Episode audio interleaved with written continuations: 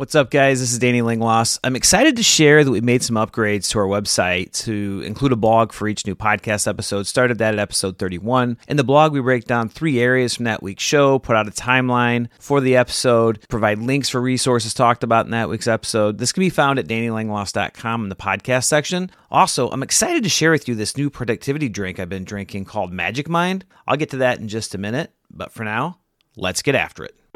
There are so many things that impact our ability to achieve success, but none are more important than leadership.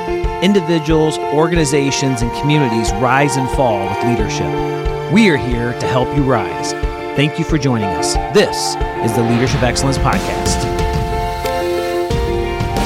Hello, leaders, and welcome to Leadership Excellence. My name is Danny Langloss, and today we're joined by a very special guest, a close friend of mine, Julie Hruska. We're going to be talking about creating high-performing cultures.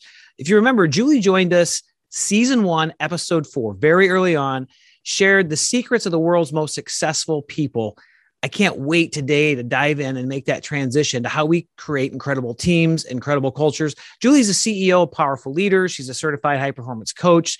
She specializes in developing legendary leaders, creating high-performing cultures through optimizing performance, accelerating innovation, and achieving the highest levels of success.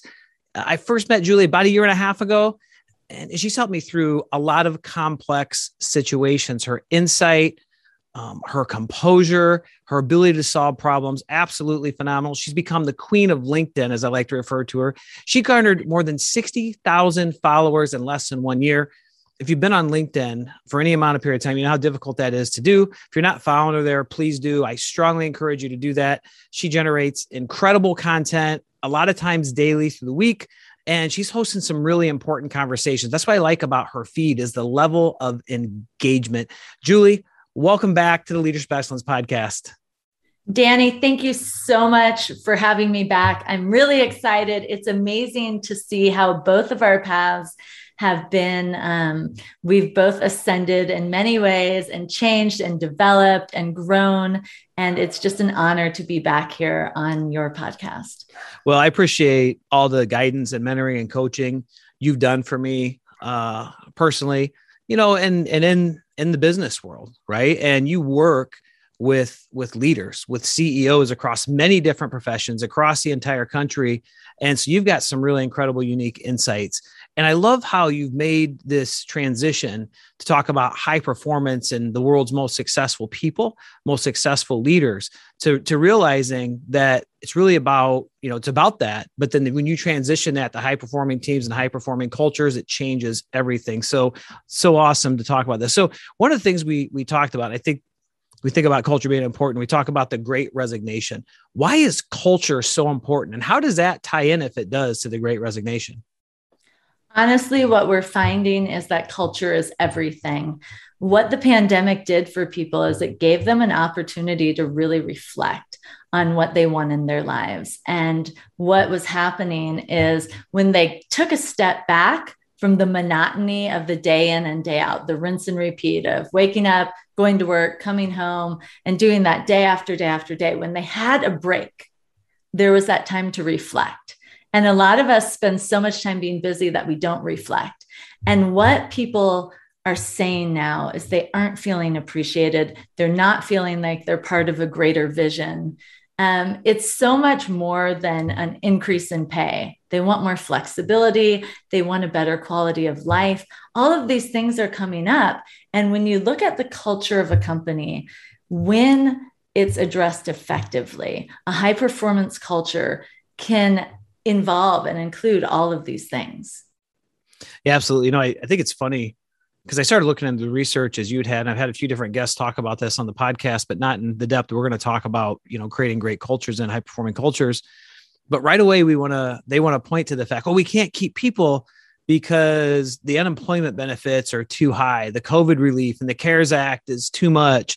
You know, people, you know, people will leave for a dollar more an hour. And quite frankly, that's not what the research and the polls say at all. It's in complete contrast and opposite to that.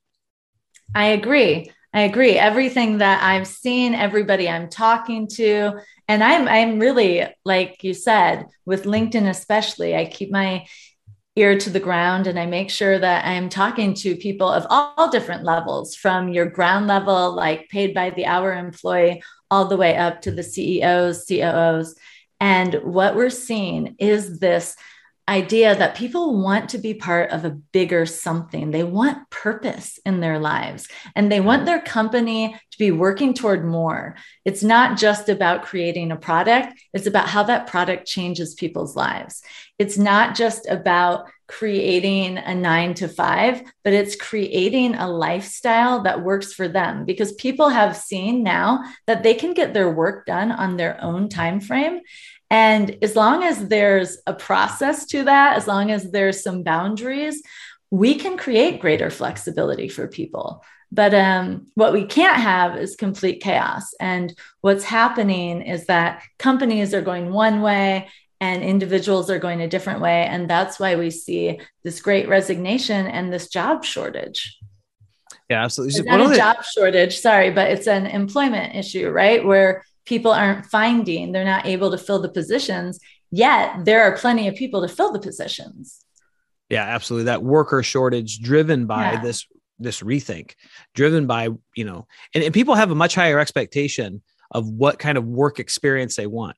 I mean, even if you're not in a company that's, that can do remote work or some kind of a hybrid, people have expectations of the culture and environment that they're in now, the way they're treated. And they've had that time, like you said, to rethink. And there's certain things that they're not going to tolerate anymore. One, one of those things is micromanagement, and others power and control, fear-based leaders. And so, so as people have reshifted and grounded and changed what they do day to day in their personal lives, they've also done that at work. So one of the things I love, Julie, about your work is it's heavily ingrained in the research. I know you wanted to share a little bit of research about high performance, high performance habits, high performance cultures to set a little bit of a context as we step into to the further conversation.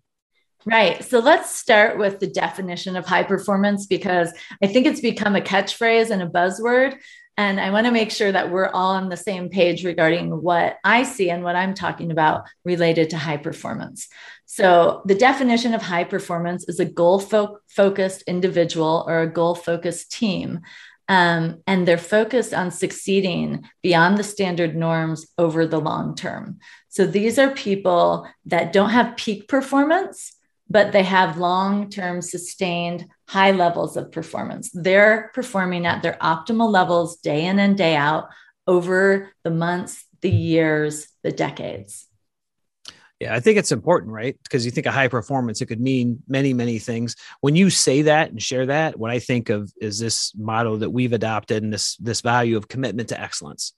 Like, how do we, this isn't, it's not a destination. There's not a place we can arrive to. It's how do we get one percent better every day? How do we add those layers of greatness? And so it's some of what resonates with me in our terminology when I hear you talk about high performance. So what right. is, go ahead. And you see that in the Fortune fifty companies, right? There's a reason that those companies are at the top and they stay at the top. These are the habits that they're using. And the research really, um, it supports that. The research from the High Performance Institute um, was done over a span of a decade. And they went to one hundred ninety countries. They surveyed over one hundred seventy-five thousand participants.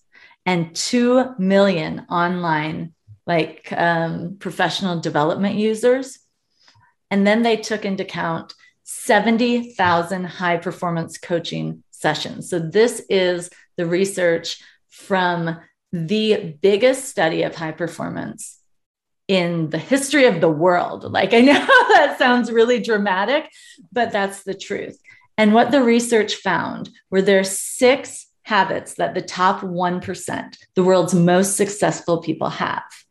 And those are habits we talked about before when I was on the podcast um, a year ago for individuals, but we're going to talk today about how those individual characteristics can translate to a team. So what we're finding, the findings of the High Performance Institute in this study, was that the world's highest performers have six habits, and they practice these habits consistently, because consistency is always key for success. And these habits are seek clarity, generate energy, raise necessity, increase productivity, develop influence, and demonstrate courage.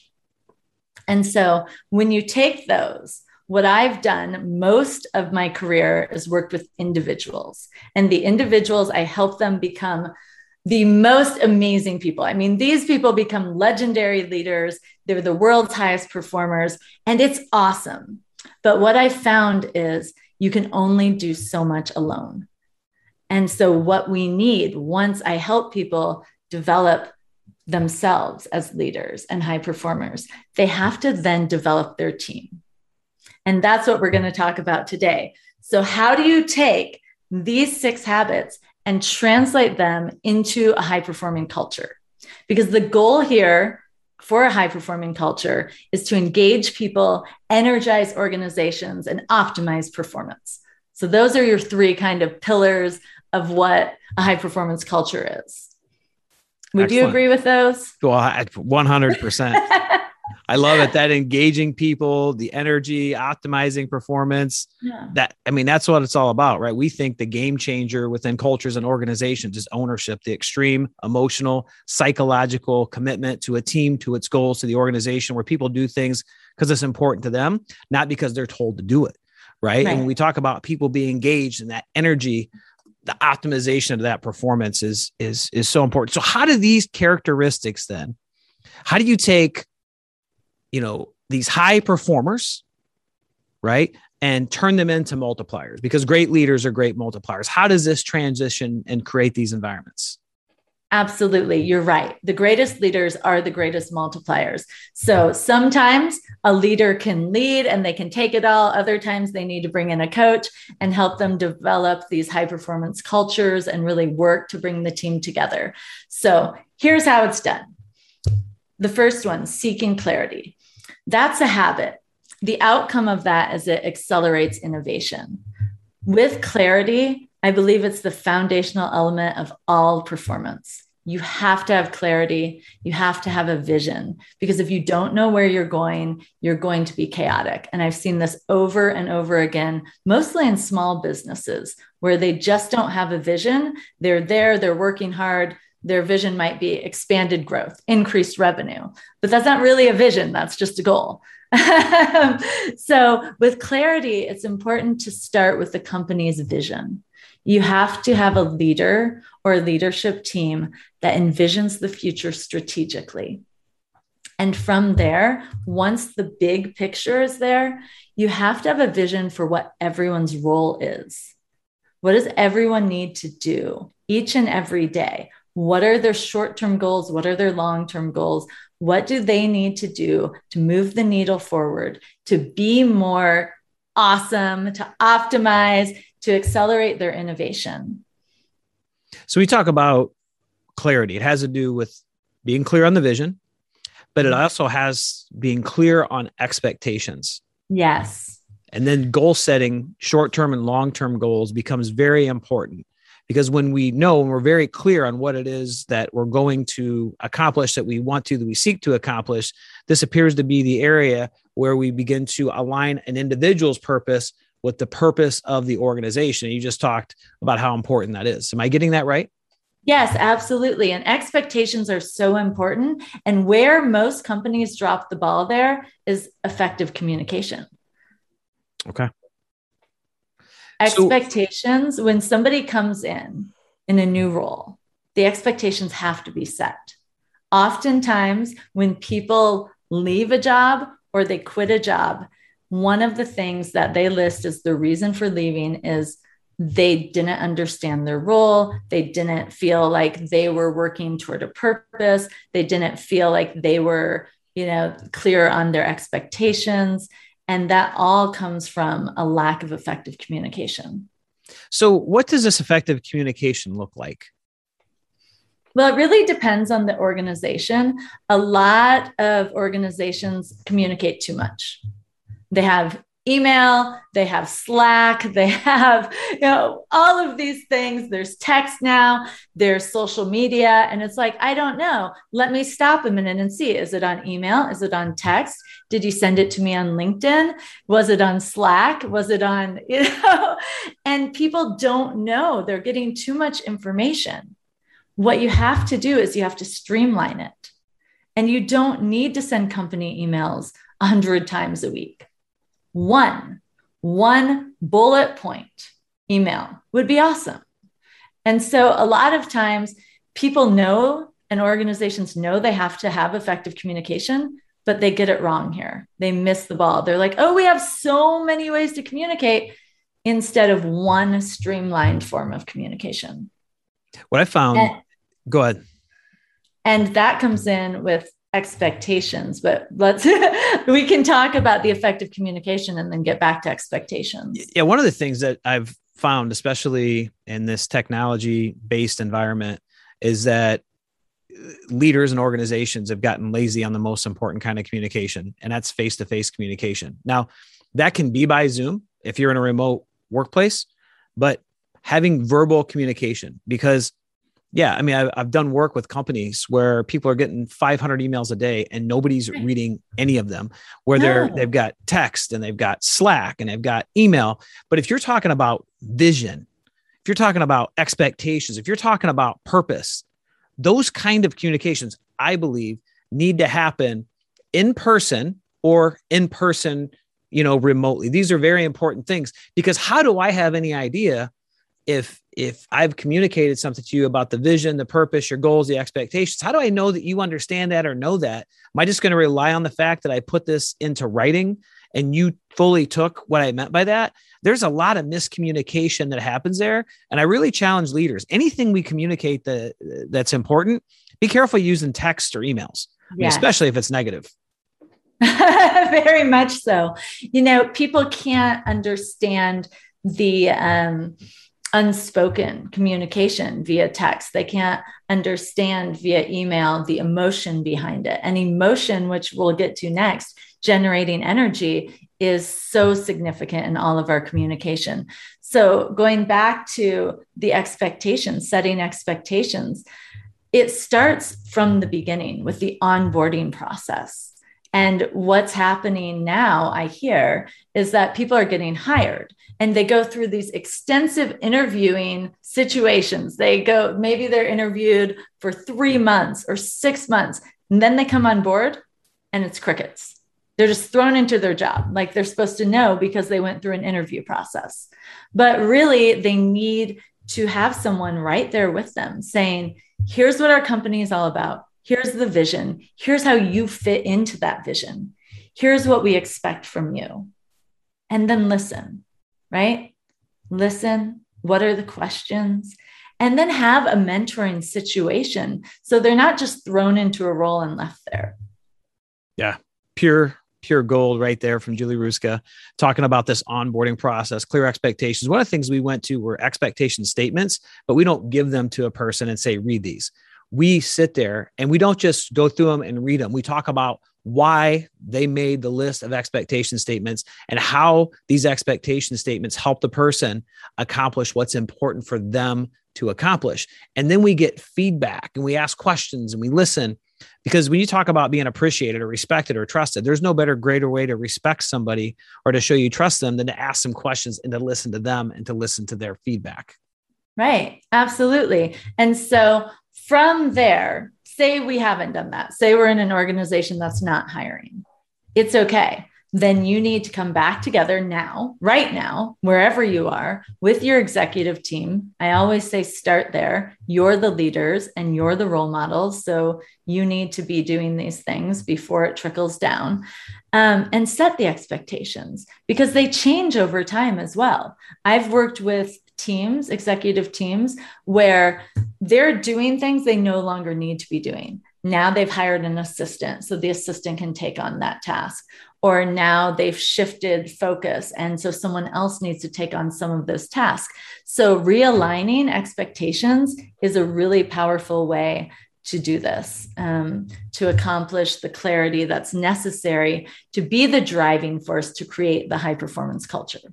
I love how you talked about the evolution. I've got a podcast uh, coming out. It'll be come out around this time about role assignment and how improper role assignment creates insecurity and dysfunction, and how yes. when as you move through and roles change and jobs change and innovation and technology change, we got to make sure that people are still that right fit and that we're setting the clear expectations as things do change Um, it, it eliminates so many different problems providing that coaching, mentoring, support.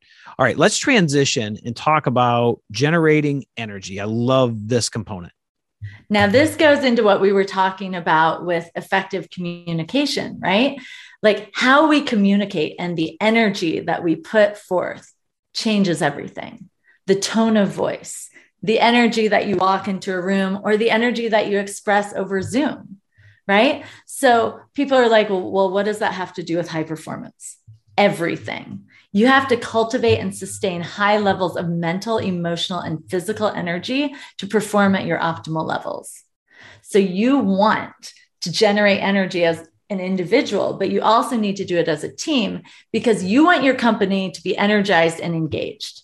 Every time an employee from your company leaves work and goes out into the community, you want people to say, wow, wow, that person's on fire. Because when that person's on fire, it speaks for your company. And right now in this world of personal branding, your employees are representing your company twenty-four seven. One of the questions I ask leaders when I meet, present with them, do some one-on-one stuff or in groups is, are you a thermostat or are you a thermometer? When you walk into the room, does the energy in the room determine your level of energy? Or are you setting the tone and bringing that energy level intentionally to where you want it? And that's something we've got to be very, very conscious about because positivity breeds positivity, but negativity breeds negativity. And I really like how you've talked really about this proactive communication and how, you know, what we say is a, is a, is a percentage of what the communication interaction is, right? Our tone right now, your smile, the way that you're engaging, right? The warm feeling that, that you're putting off to somebody, our body language, all of those things matter. And as leaders, we set that tone for the organization. And that doesn't just stay within the four walls of the organization. That goes out and is creating the brand as you've, as you've spoken about. Really right. Powerful stuff. And that's what's so important about the verbal communication that you were mentioning earlier. We have to communicate, whether it's on the phone, Zoom, or in person. We have to communicate. We have gotten so set in sending a text and sending an email, and we're missing out on the opportunity here to change the level, you know, to amplify it, to raise the energy, to increase our positive attitudes and improve the morale of people. If you really want to improve the morale of your company, it has to be done in this verbal form of communication. And, and the research really supports this. When you generate energy and when you create an energized, engaged company, you see increases in staff morale, increases in job satisfaction. Going back to the Great Resignation, you see fewer people resigning. It's an amazing game changer. Absolutely. We talk about that energy, this, this enthusiasm, excitement, passion.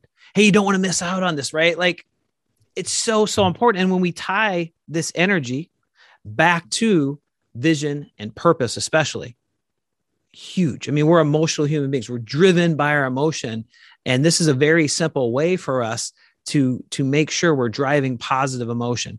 Any other strategies within generating energy before we, um, move into raising necessity?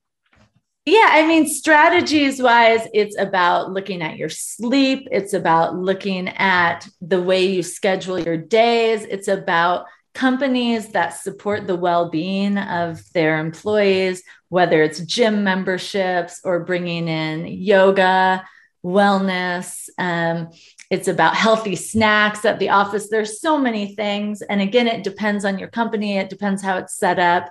It's very much an individualized situation, but it's important to have a focus and to um, make sure that you are aware of the levels of mental, emotional, and physical energy of your employees and of your company as a whole. As leaders, we have a lot on our plate. I don't know about you, but I'm always being pulled in different directions, and there never seems to be enough time in the day. While time management plays a major role in our success, energy management is probably more important. You see, we can't change the amount of minutes in a day, but our energy is systematically renewable. But even with the best energy management strategies, we all get worn down. I know I find myself drinking two large cups of Coke Zero every day, and I watch my colleagues drinking coffee one cup after another to keep that energy going. That is why I tried this new productivity drink called Magic Mind. I've been drinking it over the past couple of weeks. I've noticed an increase in my energy and focus. I was drawn to this drink when I heard the story of Magic Mind creator James Bouchera. He was diagnosed with a heart condition, and his doctor made him give up a lot of that caffeine intake. So he took it upon himself to work with his team of doctors and food scientists to develop Magic Mind. And there's more benefits than just keeping you awake. It includes ingredients to help you stress less, think more clearly, stay on task. I swear, if you're a leader, you know that staying on task and staying focused is key because you have so much going on. It's easy for leaders to feel overwhelmed, so I truly, truly hope you enjoy the benefits like I have. Go to MagicMind.co forward slash leadership. Use the code leadership twenty for twenty percent off your order. It'll be linked in the comments below. All right, let's get back to it. So I hear two two big components there. It's something I've been hearing a lot in the podcast we're recording as leaders. It, one, self-leadership. How are you caring for yourself so you can show up this kind of energy? And then how are you, if you pay attention to that and you're doing that, now you know how to do it for your team, right? And that's, that's a big, that is a big, big thing, Julie, that we can be intentional about creating the right environment for the right kinds of energy through these other strategies.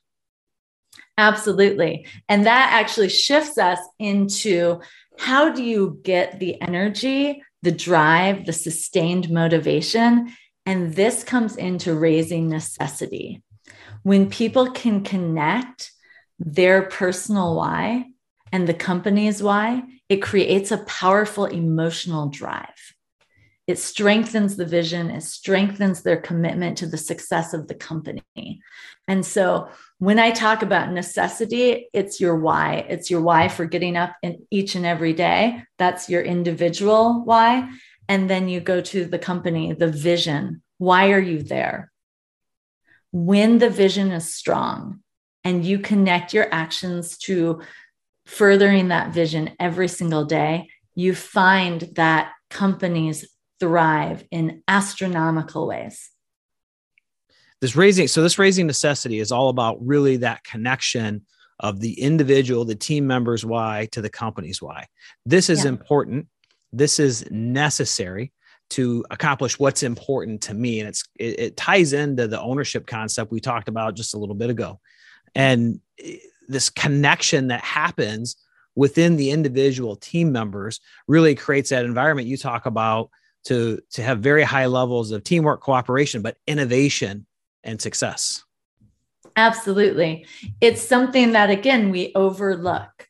We hire people, and a lot of companies, especially the bigger ones, don't have that personal connection. But to help people from the beginning have that clarity of here is why you are important to our company. And then when leaders take the time to get to know that individual's why, that's a game changer because it creates that personal connection and that bond. And that creates loyalty to a company. And when people are loyal, they're going to work harder.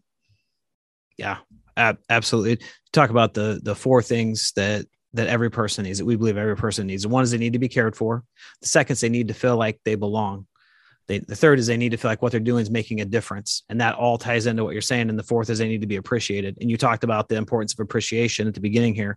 And yeah. I, I raise those four things right now because I think as you're talking about connection and loyalty and your why, personal commitment, those kinds of things, they all they all factor in. And, and the more we know, what I love about the podcast and speaking with all these leaders and continuously learning every week is that when we understand the fundamentals, when I understand these components, I can intentionally take them and implement them in my day-to-day. And then once I've learned how to do it, then I can teach other leaders within the organization how to do that. And that's really when you start seeing these high-performing cultures. So I just love having these conversations, and, and the stuff you're talking about is just resonating with me at a high level. Absolutely. It's so important. And it's wild to me. Like, it's mind-blowing to me that so many organizations completely miss the boat here. When I start talking to leaders and companies and I ask them the simple questions like, what's your vision? No idea. Sometimes it's really cute because they'll like get on their phone and they'll look up the mission statement. I'm like, yeah, that's not what I was asking, but okay. Yeah. It gives me clarity on where they are. And it really is when you start to look at, again, the Fortune fifty, and I talk about the Fortune fifty a lot, the Fortune fifty companies, they have a clear vision. Everyone knows where they're headed. Yeah. Yeah, absolutely. All right. Maximizing productivity. Number four. Yes. So this is one that we have so many misconceptions about. Everybody seems to think if you want to be a high performer, you have to hustle, you have to grind, you have to push, push, push. But research really indicates that high performers work less. They work fewer hours, but they're more efficient and they're more effective. They focus on the needle movers and they delegate the things they don't need to do. Why is this important? Besides the obvious things, increased productivity helps the company sustain growth. If every single employee is focused, they're clear on their expectations, and they're working efficiently and effectively every single day, the company will grow tenfold. Wow. That sustainable growth, right? You're thinking about, like, I, I love Peter Drucker's statement, culture eats strategy for breakfast. And as we look at leadership, right? Leadership, there's, there's four main components of leadership: vision, culture, strategy, and execution, right? And when you think about that number two, and we're talking about culture right now, that's what drives everything else. And I know just I know from my emotion, from the excitement of talking about these steps, like, you're just in a place to be more productive. You have more energy. You're ready. It's, this is so important for us to go accomplish. I can't wait to do it. But then you talk about something that I find very fascinating. It's that high performers can work less. It's not that they're less committed. They can work less, but they're more efficient and effective. They're dial in. They know what are the things that move the needle, and they learn how to delegate. Why is delegating so hard for leaders? Oh my goodness. That could be a whole nother episode. There, there are so many reasons. Um, a lot of people, um, are really attached to their vision. A lot of leaders are. And so they micromanage.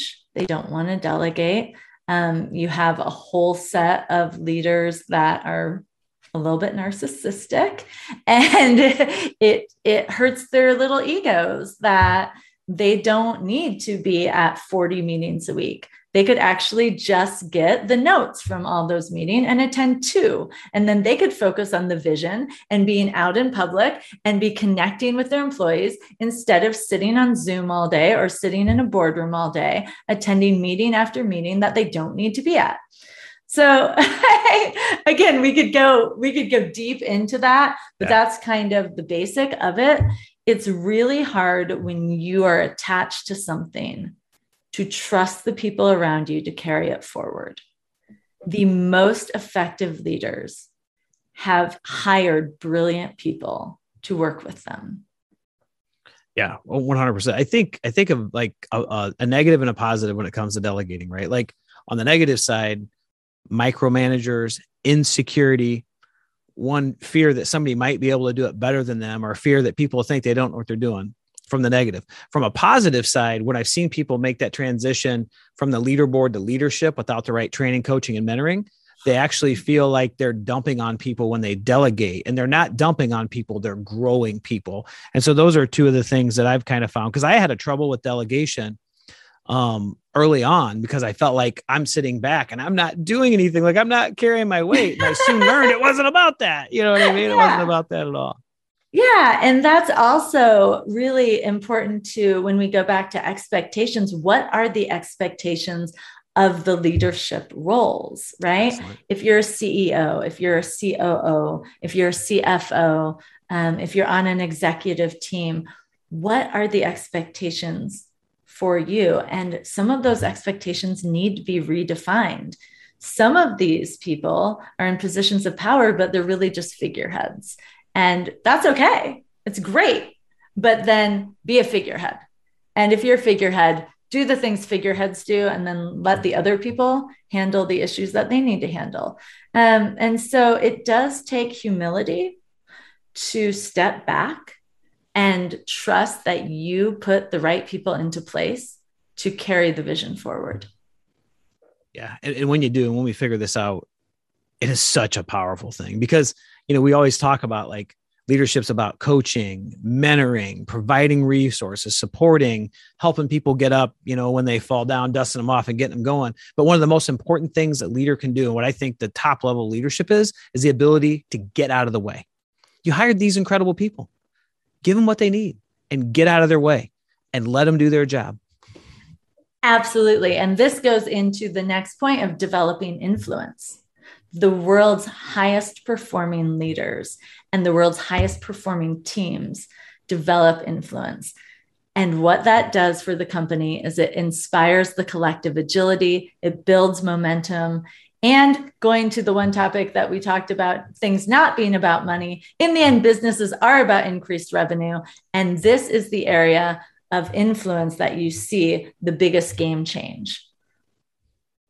Yeah, it, it, it's funny because when we when we talk about twenty-first century le- leadership, leading the whole person, we talk about these strategies, right? And you're talking to people that are just worried about the numbers and, and people are just a mechanism to the numbers.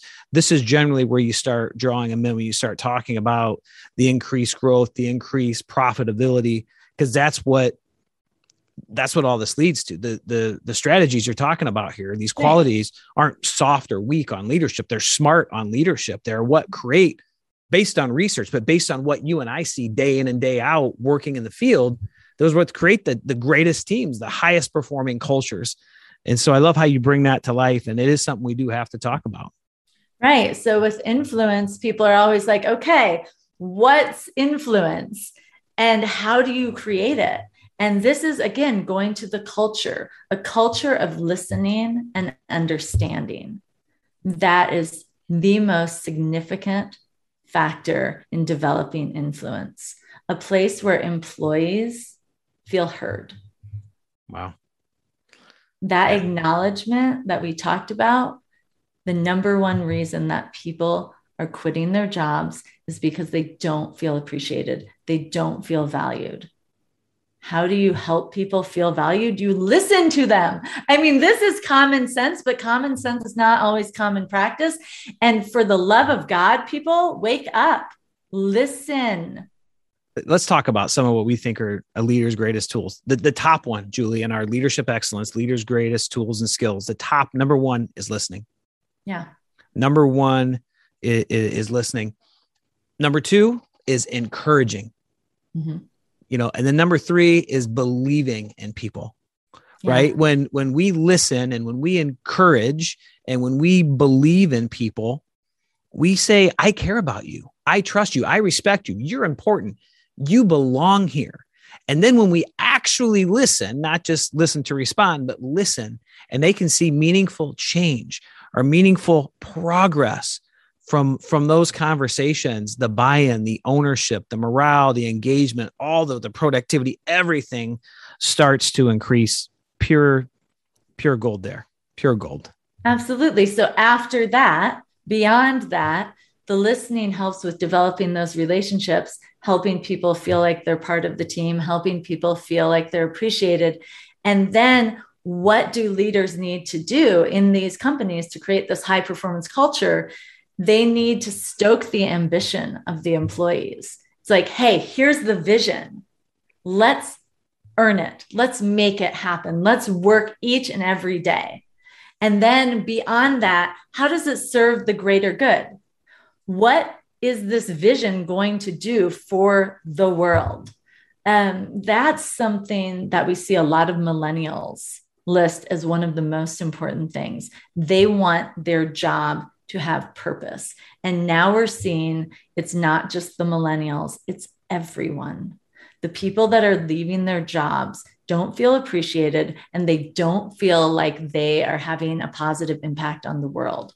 So those are really important. And then another thing with influence is extending trust, but also earning trust. And that goes to being, having a leadership team that is worthy of being a role model, being role models for their employees. It's so important. We forget all the time that employees are watching twenty-four seven too, with this world of social media. Like, you have to live a life of integrity. You cannot go in and talk about the vision and talk about goals and then go and do something completely different. That's not going to work. So if you want to have a high performance culture, you have to have leaders who are high performers. Yeah, the, the thing that that jumps out to me when you talk about this is uh, the great Stephen Gower, who I've seen many times uh, at different national conferences, says, leaders, your microphone is always on. People are yeah. always watching. Do you say one thing and do another? Because if you do, you have no integrity. You're not demonstrating integrity and you lose trust. The other thing we talked about, trust, that I think is so important, and, and, and I want to reiterate this to the audience, you said extend and earn trust. I think one of the most powerful trust builders is trusting first. Yeah. I mean, the, one of the few things, there, there's very few times and situations where we can't trust first.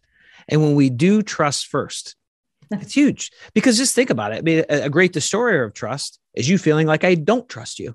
Right. right? And so it makes it, it makes sense, but it's something that I found to be very, very, very effective. So let's talk about something that, that probably is, and I think, and I'll, you know, after you get through it, I'll, I'll talk about it a little bit, is demonstrating courage. One of the most important aspects of high performance co- cultures, high performing leaders.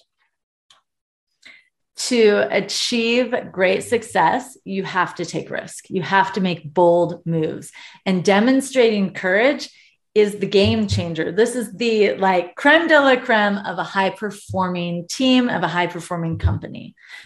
They are not afraid to make mistakes. They know that they'll be supported because, again, it goes back to extending trust, right? So in a company that is achieving high levels of success, there is this energy of being creative, of being innovative, of taking risk. Now, calculated risk. You don't want like right. just wild, crazy risk taking, but taking, you know, those risks, trying new things. If it doesn't work, it's not the end of the world. Learn from those mistakes, make it better. Open-mindedness, trying new yeah. things. What is our relationship with failure? Is it a positive relationship? Do we realize it's nothing more than a step on our pathway to success? Or are we fearful to fail? You talk about extending trust. Like when we extend trust, people aren't afraid to fail because they feel supported. You know, you're not going to stand over them and chastise them when they've fallen down. You're going to offer a hand. You're going to help them up. You're going to dust them off. You're going to give them a word of encouragement. You're going to send them forward. And when you talk about this demonstrating courage, taking calculated risks, making bold moves, I mean, we have to do those things. What got us here won't get us there, right? Right. High performance teams don't follow trends. They set the trends. Wow. See a quote coming from that. Well, it's so true, right? If you think about, again, going to the top one percent, the top ten in the Fortune five hundred, look at those companies, study those companies. Think about Apple, going back to the iPhone. How many people have an iPhone now? It's, it's like everything. This device, I can pay my bills. I can communicate with anyone. I can record my videos for LinkedIn. I do everything on an iPhone. And the vision was there, but it was bold and it was risky. And people thought Steve Jobs was absolutely crazy when he talked about it, when he said, hey, we're not going to make a million products anymore. We're going to make a few. And we're going to make products that change people's lives. And that's why they were successful. And what do they do now? They constantly make bold moves. And are they all great moves? No, they're not. And then they tweak them and they make them better, which is why they have fourteen versions of them now, right? They just keep growing and they keep getting better. And when they make something, they listen to feedback, right? And they say, oh yeah, people aren't, they aren't loving this new camera. They aren't loving this new plug. They're not loving this. So let's change it for next time. That is a brilliant example of a high-performing culture.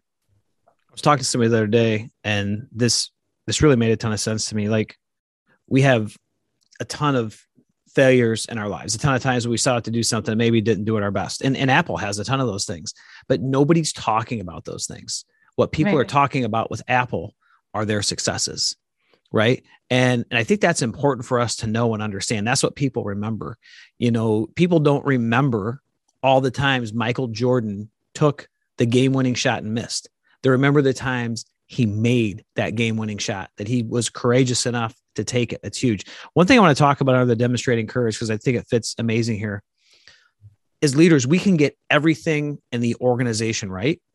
But if we do not hold lines of accountability when people act uh, in, in contrast to our purpose or our vision or our values or our expectations, it becomes the great destroyer of teams and cultures. And I've seen this firsthand where these great visionary leaders, communicators, they appreciate people. They're constantly moving forward.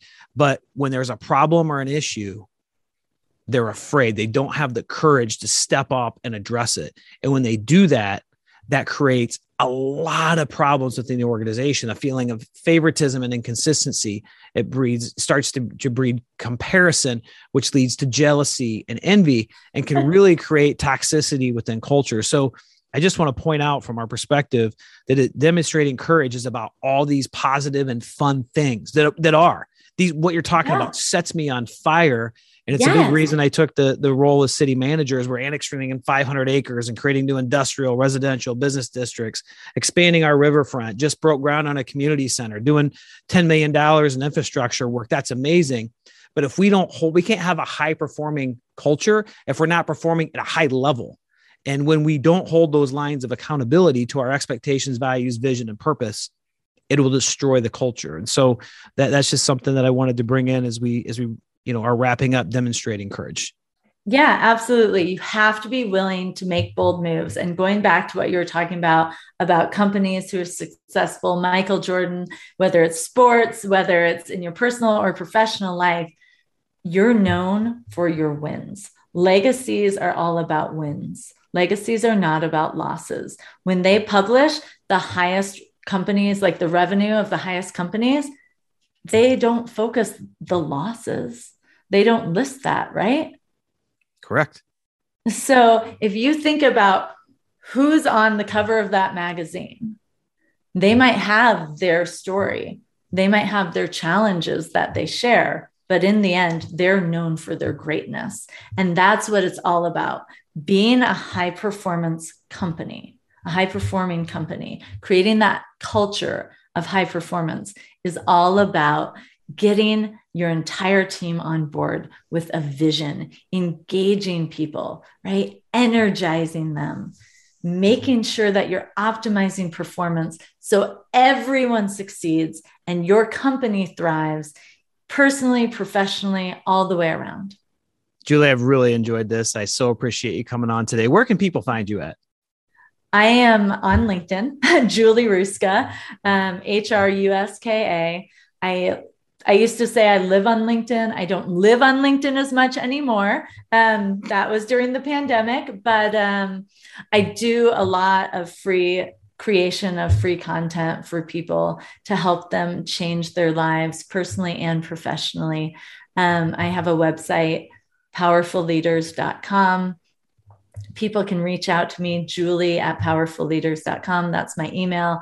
That's probably the best way if you're interested in working with me, um, because my LinkedIn inbox is constantly flooded and completely chaotic. But yes, I would love to talk to people. I do, again, individual high performance coaching, and I do corporate. I work with teams and I work with entire companies to help them shift, to help look at what's working, where they're performing at their optimal levels and where they aren't, and then creating strategies to make sure they get there. Excellent. And I can, I can tell you, to our listeners, to our network, uh, Julie's absolutely phenomenal. Like I said, she's helped me through several big situations, work through, talk through, great listener.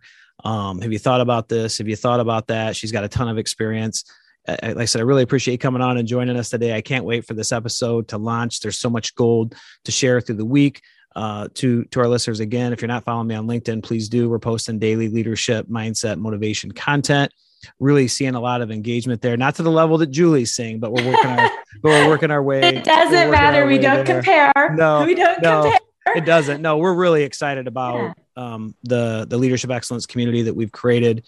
Uh, the support that that's been there. Again, today, Julie shared the six characteristics of high performing culture. She built on that. You know, we, we, again, we had a podcast episode, season one, episode four, the worlds of the most successful people, where we broke these down individually, but, but now we broke them down as they relate to cultures, organizations, and teams. Number one, seeking clarity.